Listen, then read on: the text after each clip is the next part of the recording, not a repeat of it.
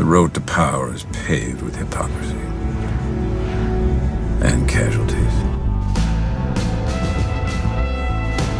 You can't talk about economics without talking about power.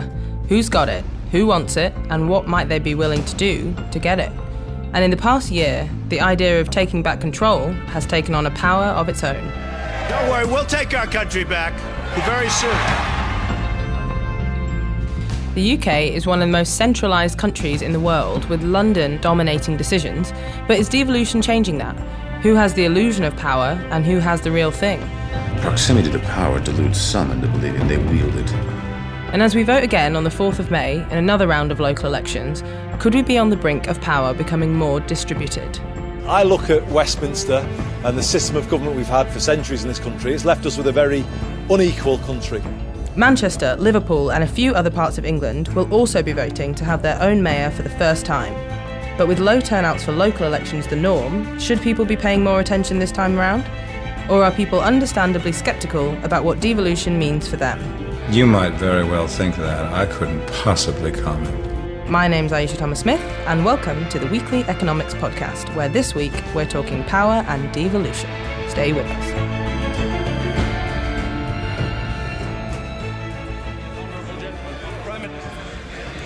Thank you, Mr. Speaker. Well, the honourable gentleman is absolutely right. Today, of course, we do give effect to the democratic decision of the people of the United Kingdom who voted uh, for us to leave the European Union.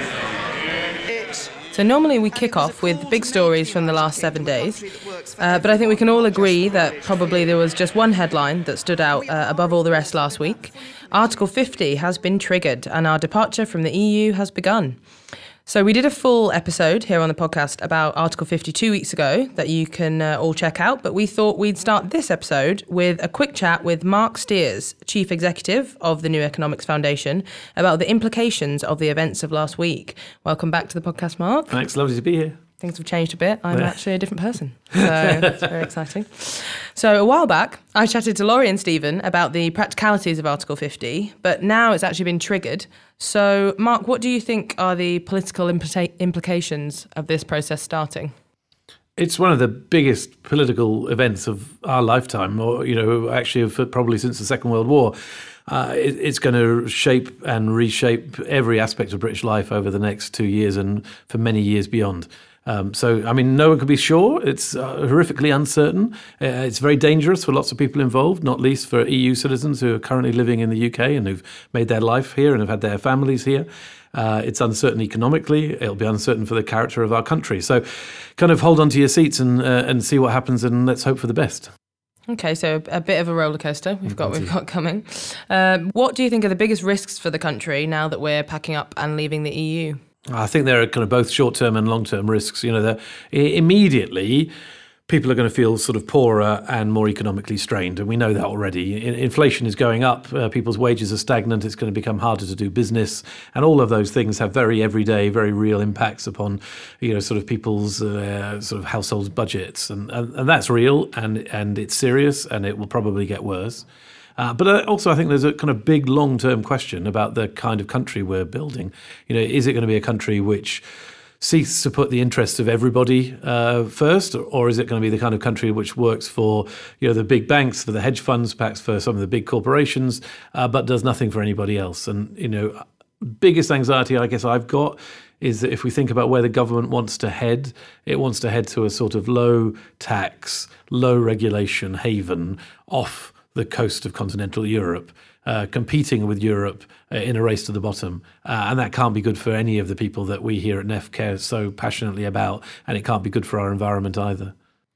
Okay, so so those of us that share that anxiety with you, um, what do you think we should all be doing? I think the you know the, the, the key thing is to, we we got to get on with the fights and the struggles that we've been uh, sort of fighting for for for many years. I mean, in that sense, you know, you and I aren't unfortunately going to be in the negotiating room, so we're not going to be around the table, you know, with the the red boxes or whatever else they have uh, as they do the arguments. But we can continue to make a real difference now on everything from protecting environmental regulations when the government tries to rip those up to uh, you know joining our local housing group and campaigning for community organised housing, uh, to uh, getting out there and protecting the rights of workers if the government threatens those, uh, to doing the work that we've done for a very long time here of trying to make access to finance easier for those people who are setting up social enterprises or small businesses. So whether it be related to European Union or not related to the European Union, the struggle for social justice and the struggle for environmental sustainability goes on. And really, I think, I guess I just think it's incumbent on all of us to fight that little bit harder, uh, campaign that little bit more often, um, you know, sort of get out and about and make the case as loudly as we can, because it's never been more important than now to have the progressive view heard loud and clear in every corner of this country. Great, given us a lot to be thinking about and, uh, and plotting. Thanks so much for joining us, Marc. Lovely to be here.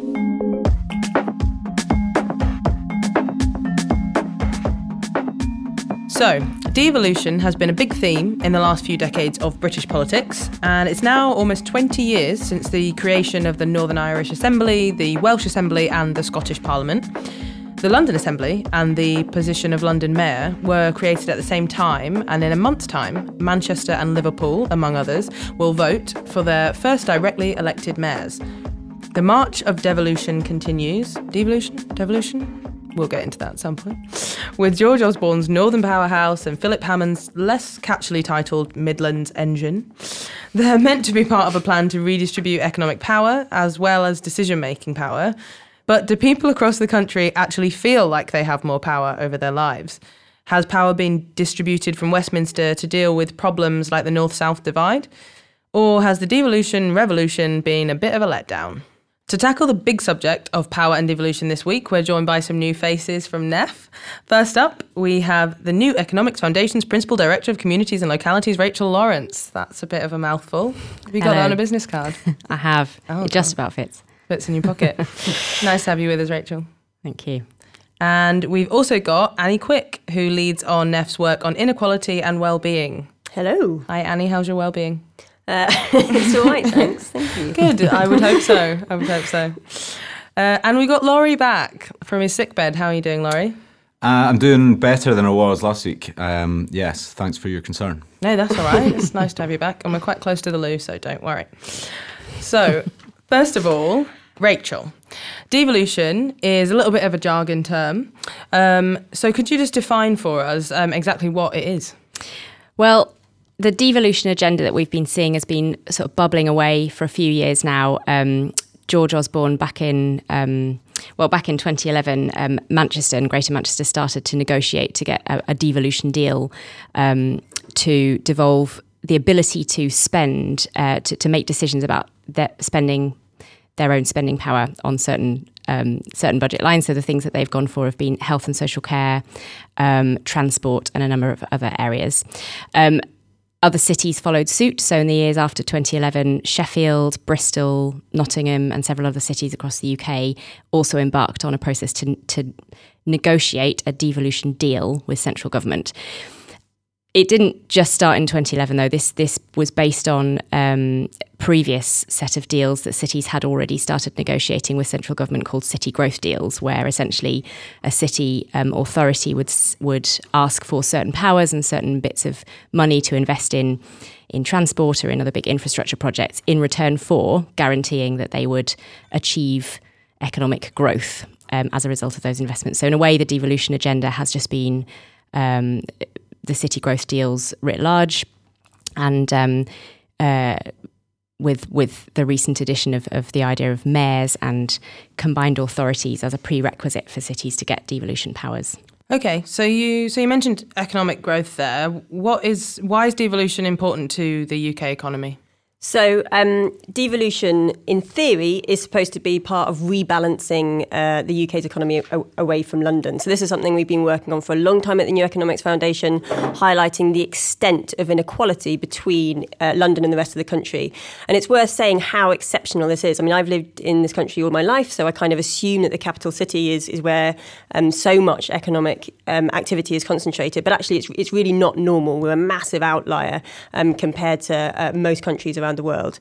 Um, the problem is um, that uh, part of the devolution debate, or we did some analysis a couple of years ago looking at how devolution is talked about. And the overwhelming reason given for devolution is about increasing economic growth in other parts of the country. And actually, what, what that's saying is that yes, we're, we're decentralizing power, but actually, the most important decision, which is what we want to achieve, what, what economic outcomes we want, is actually not being um, distributed. So the decision making over that doesn't seem to be being distributed to local areas, let alone local people.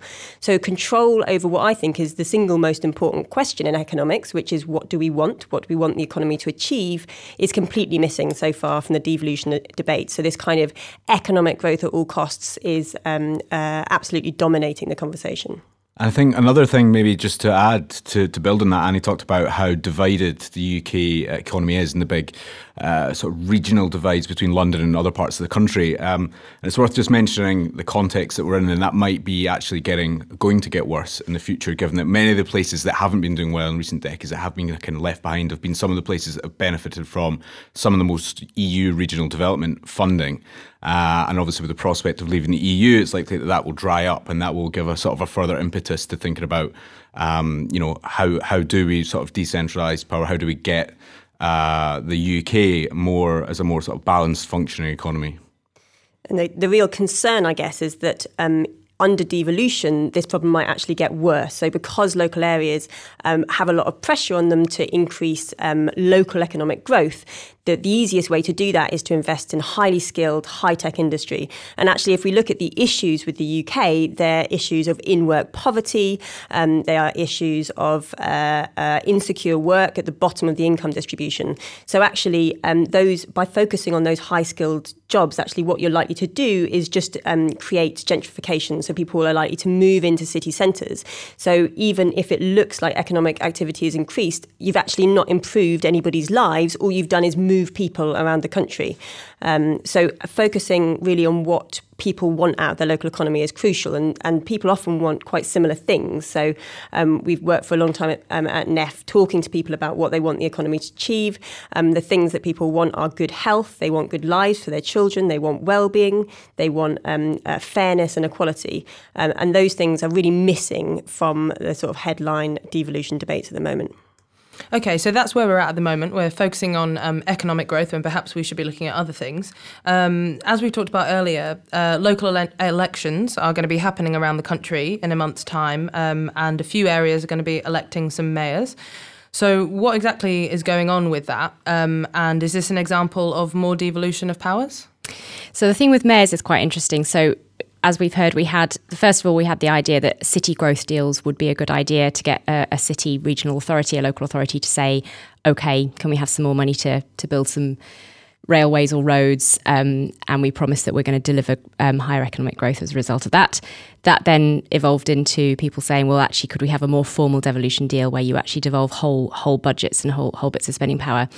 And at that point, uh, what what central government was asking in return for that was um, not only that, that local areas would deliver economic growth, but that they would do certain other things as well, including have a mayor and um, come together in combined authority so that it wouldn't just be one local authority or one city authority going for the devolution deal. It would be a, a collection of them around a city region. So both the idea of having combined authorities and the idea that there should be an elected mayor was very much something that, that central government uh, uh, said was was their kind of prerequisite for areas getting more power. Um, to a certain extent, I think there was a sense that um, that would be somehow more accountable, that local people would be able to elect the mayor. It's not clear, though, that the mayors are actually going to have a huge amount of power, really, over decisions about spending. So it, it remains to be seen actually how powerful those mayors are going to be. There's been a lot of contention in some areas about whether the existing local authorities really want a mayor or whether existing local authorities that have managed to come together and say, yes, we will be a combined authority, we'll try and work together, whether they really want to be um, headed up by one single mayor. If you think about some areas like Bristol, um, where the party that may be in power uh, within the council in, in Bristol is not necessarily the same party that's in power in, in the councils in an, around Bristol it's difficult for them to get together and agree who you know who should therefore be the mayor of the whole of that wider area.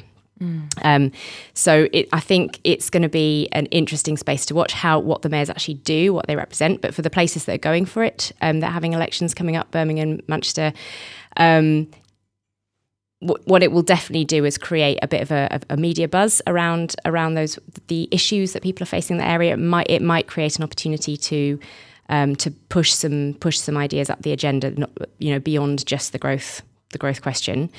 Um, so we'll, we'll sort of have to see how that goes. And I think what what it really brings out the question of mayors is is devolution about democracy and power and devolving power and having a different kind of system and an elected mayor and people getting a chance to hold him to account or her to account, or is it about trying to trying to run the economy slightly differently and rebalance how growth is delivered across geographically across the UK. And actually, those are two quite different things. And the people who are responsible for delivering those in central government and local government are slightly different departments. And so the problem at the moment with devolution of the gender is that those things are all kind of wrapped up together when it's not actually clear that um, that they should that they really um, effectively belong together that, that mm. well or that, that it's been managed very effectively in this process. So it, it all sounds quite complicated, as you said. Lots of things being uh, meshed up together. Um, are there any examples of when devolution actually works?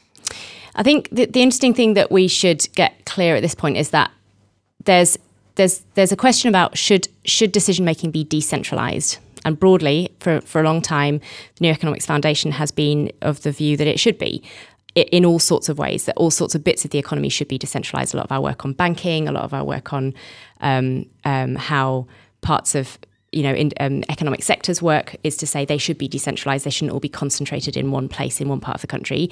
And certainly, power we think should be decentralized. People should have control over decisions that affect their daily lives in a meaningful way. Um, and there's lots of parts of the world that have tried out different ways of having decentralized power um, and different systems to do that. The devolution agenda specifically, that that that is what people mean when they you know when they talk devolution at the moment in, in England particularly, is one particular way of decentralizing that power, which as we've seen, as, as we've discussed already, is is not necessarily really actually about decentralizing power. It's about it's about uh, you know upping pro- upping productivity essentially across the region. So um, I don't know. We should talk about some of the some of the other models of decentralization that we have seen. I mean, so Germany is an example that gets that gets bandied around a lot. It has quite a federalized system. It has um, a number of, of states that are quite large that have um, that have authorities within within the state who have quite a lot of tax raising power, who have quite a lot of economic decision making power, who have um, uh, quite direct uh, are quite directly accountable to their to, to, their population who elect them in. Um, and the economy itself is quite decentralized in Germany. There's a very decentralized um, sort of indus- industrial sector. There's a very decentralized banking sector that sort of goes along with that. And um, I mean, it, we probably should also talk about Scotland and the devolution that's happening there. Don't to come in on that. Yeah, I think I think Scotland's a, um, certainly an interesting example. And obviously, on the one hand, um, uh, there are there are differences in the sense that we're talking about a fully devolved, um, you know, parliament, and also the fact for a long time Scotland has had a you know, separate legal system and education system, etc. But I certainly think that since you had devolution uh, in 1999, um, I think the feeling of most people is that it has uh, brought power closer to uh, to the response to the needs uh, and specific interests of, of issues in Scotland. Um, and there's been lots of things. So, just to give one example, very soon after the, the Parliament was devolved, there was quickly uh, some some action on on land reform, which has been an issue in Scotland for, for a long time. But it wasn't until there was a sort of dev, dev, devolution of power where people could actually uh, act on that, and it's something that there is um, there is there's a particular need there. Um, and also across other things like education and health, there has been a sort of a different path taken. Um, obviously, I think a lot of people would want want more to be done, but nonetheless, I think there are lessons to be drawn from that when we're talking about the the, the devolution path throughout the rest of the UK. Yeah. I think the real question is how meaningful is it? Are you devol- are you pretending to devolve power but actually not really devolving meaningful decisions or are you actually devolving meaningful decisions and, and that's that's what makes or breaks whether it, whether it's going to work to actually decentralize the economy and power mm. If you guys were directing the devolution agenda, what would you do next? So I think I think the the, the biggest things would be you can't really devolve power unless you also decentralize the economy. If you have a really centralized banking system, you have a historic imbalance in how the economy works in the UK. You're sort of you're starting from from a starting point of huge imbalance. Unless you do something about that, devolving power it feel it is actually a bit meaningless unless you really if you unless you start decentralizing the economy. So that's the first thing you'd have to do. Second thing is if you're really serious about decentralizing power probably you shouldn't run a devolution process from the top down. So one of the big problems or the criticisms that's been levelled at the current devolution process is um, that basically the terms have been set by central government. Central government said, this is how what we think should happen with the economy. These are what we think the priorities are. If you as a region can do it better than we would have done it, harder, faster, quicker than we would have done it, you can have the power. And that that's not really, you know, they are setting the outcomes in the first place. At the moment, the devolution deals that have happened, so Manchester and Sheffield and, and other places that we've been doing devolution deals, have not actually done them in a particularly democratic way in terms of ordinary local people getting a say in what goes into those deals. So they've been characterised by quite sort of but you know behind closed doors deal making and decision making rather than things like citizens assemblies or kind of more open forms of decision making where ordinary people actually get to kind of vote or discuss or have any kind of input into what the deals are. So i think that would be another really really big thing to sort of do.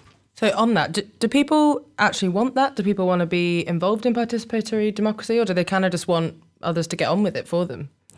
A lot of the work that NEF does at the moment, a lot of the work that I uh, I've been doing the last few months um, has been around community led economic development and all across the UK uh, broadly. That there are so many communities out there who are really, really trying to change how the economy works for them and, and care about it very deeply and feel that electing uh, a councillor or an MP um, every few years does is not enough for them. Um, it is not delivering the kind of change that they want to see, and so they're actually getting stuck in themselves. I think if you look at look at it that way, if you look at the communities who actually are what communities are getting involved with, which generally is changing, trying to change how the economy works for them, there's a massive appetite to change things. I think the trouble is that people have lost faith in the democratic system to do that, and that's why you see low levels of turnout. Rachel, I'm depressed. Can you please give me something to cling to? Something to cling to. Well, the first thing is there is there are there are amazing ideas out there in communities. There is such knowledge and wisdom and ideas about how we could actually do the economy better. So I would say watch this space, and over the next five years, that there's going to be so much bubbling up from the ground um, that will solve all the problems. Mm-hmm. And the really big thing to close on is what we really need to get to grips with ultimately, and, pe- and people don't say this clearly enough, is that basically that there is a contradiction that we that there are two different things that we are trying to achieve with devolution and with how we run the economy that are not necessarily compatible. One is we want to devolve power and we want to grow the economy to increase the UK's productivity and close the UK trade deficit and there's a bunch of economic strategies that you can put in place that make that happen. Mm. The other goal you could be going for is we want to develop ec- economies and economic strategies that make the economy livable and uh, you know generate high levels of well-being. And there's a set of economic strategies you can put in place that make that happen. The trouble is, the one doesn't necessarily need to be the other, and at some point we have to decide what is it we're going for, and how do we how how do we make both of those things happen at the same time? Okay. Great stuff. So we know what we're aiming for, at least. That's good. That's good. So thank you, Rachel, Annie, and Laurie, for joining me to chat about devolution. We have a productivity problem in the UK generally. If we're to invest in anything, why, why, why should it be nuclear power? Why should it be a high speed railway? Why can't we invest in our children? So, finally, this week we're going to be having a quick chinwag about the stories we should all be looking out for in the coming weeks in a segment I like to call What's Coming Up? Thank you. Thanks, guys. So, Laurie, what have you got for us? What should we be looking out for? Well, um, if you're somebody sad like me who keeps an eye out on uh, economic statistic releases, uh, which you're probably not, but nonetheless, uh, this week we have the ONS publishing the new productivity statistics, which sounds awfully boring, but nonetheless, uh, the Chancellor has been making a big deal about this because it's well known that the UK is, you know, lagging uh, well behind other other countries. And, and back in, um, I think it was the autumn statement, Philip Hammond said that it takes a German worker four days to produce what we produce in five, and he's going to change this. But what's interesting is that uh, today we've had some reports from people saying that the main culprits of this uh, of this issue in the UK with low productivity has actually been uh, banks and management consultants. Um, mm. Both of which um, uh, the the Treasury certainly are, are big fans of. So it'll be interesting to see what these figures contain and see if there's any truth in that. Annie, have you got anything a bit cheerier? No. they never do. but I've got something I think is really interesting, if that'll do. Yeah, that's great. Go. So, go, go. Um, the Public Accounts Committee came out this week um, arguing that uh, school funding is reaching crisis point, um, that schools aren't adequately able to do their job on the money that they've got, and that quality is beginning to be compromised, and that that is going to get worse with government proposed funding cuts, which are uh, effectively funding cuts per pupil in, in real terms. Um, I think this is particularly interesting alongside the conversations we've been having over the last couple of months about grammar schools, which I think really put into focus um, issues around inequality and social mobility in the UK. So, um, Prime Minister Theresa May was very clear in those debates that what she cares about is not reducing inequality. She was very clear that she doesn't um, care about reducing inequality.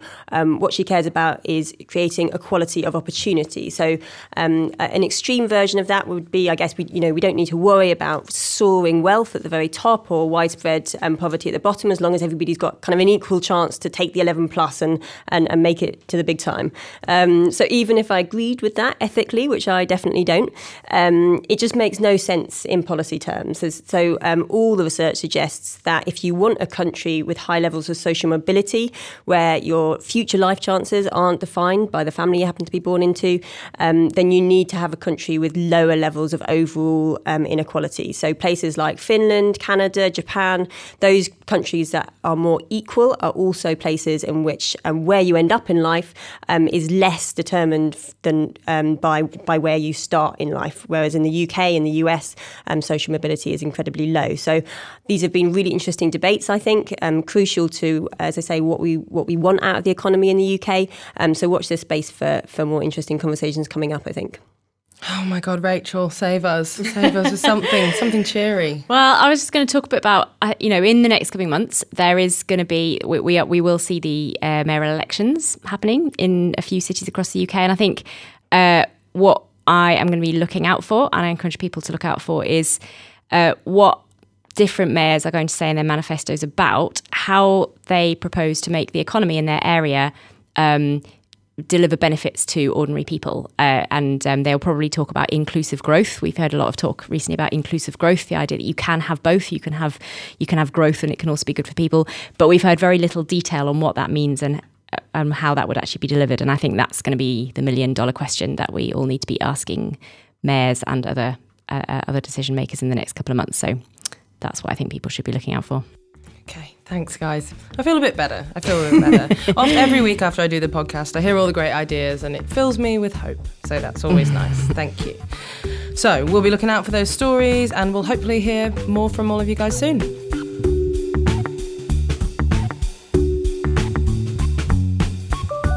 We'll be back with more of the weekly economics podcast next Monday, as usual. If you've enjoyed this episode, please think about leaving us a rating or a review. It only takes a minute and you can do it in most of the podcast apps. Um, and it really helps other people to find us and listen to what we do. So thanks to everyone who's left a review so far. We really appreciate it. The weekly economics podcast is produced by Hugh Jordan and James Shield and brought to you by the New Economics Foundation.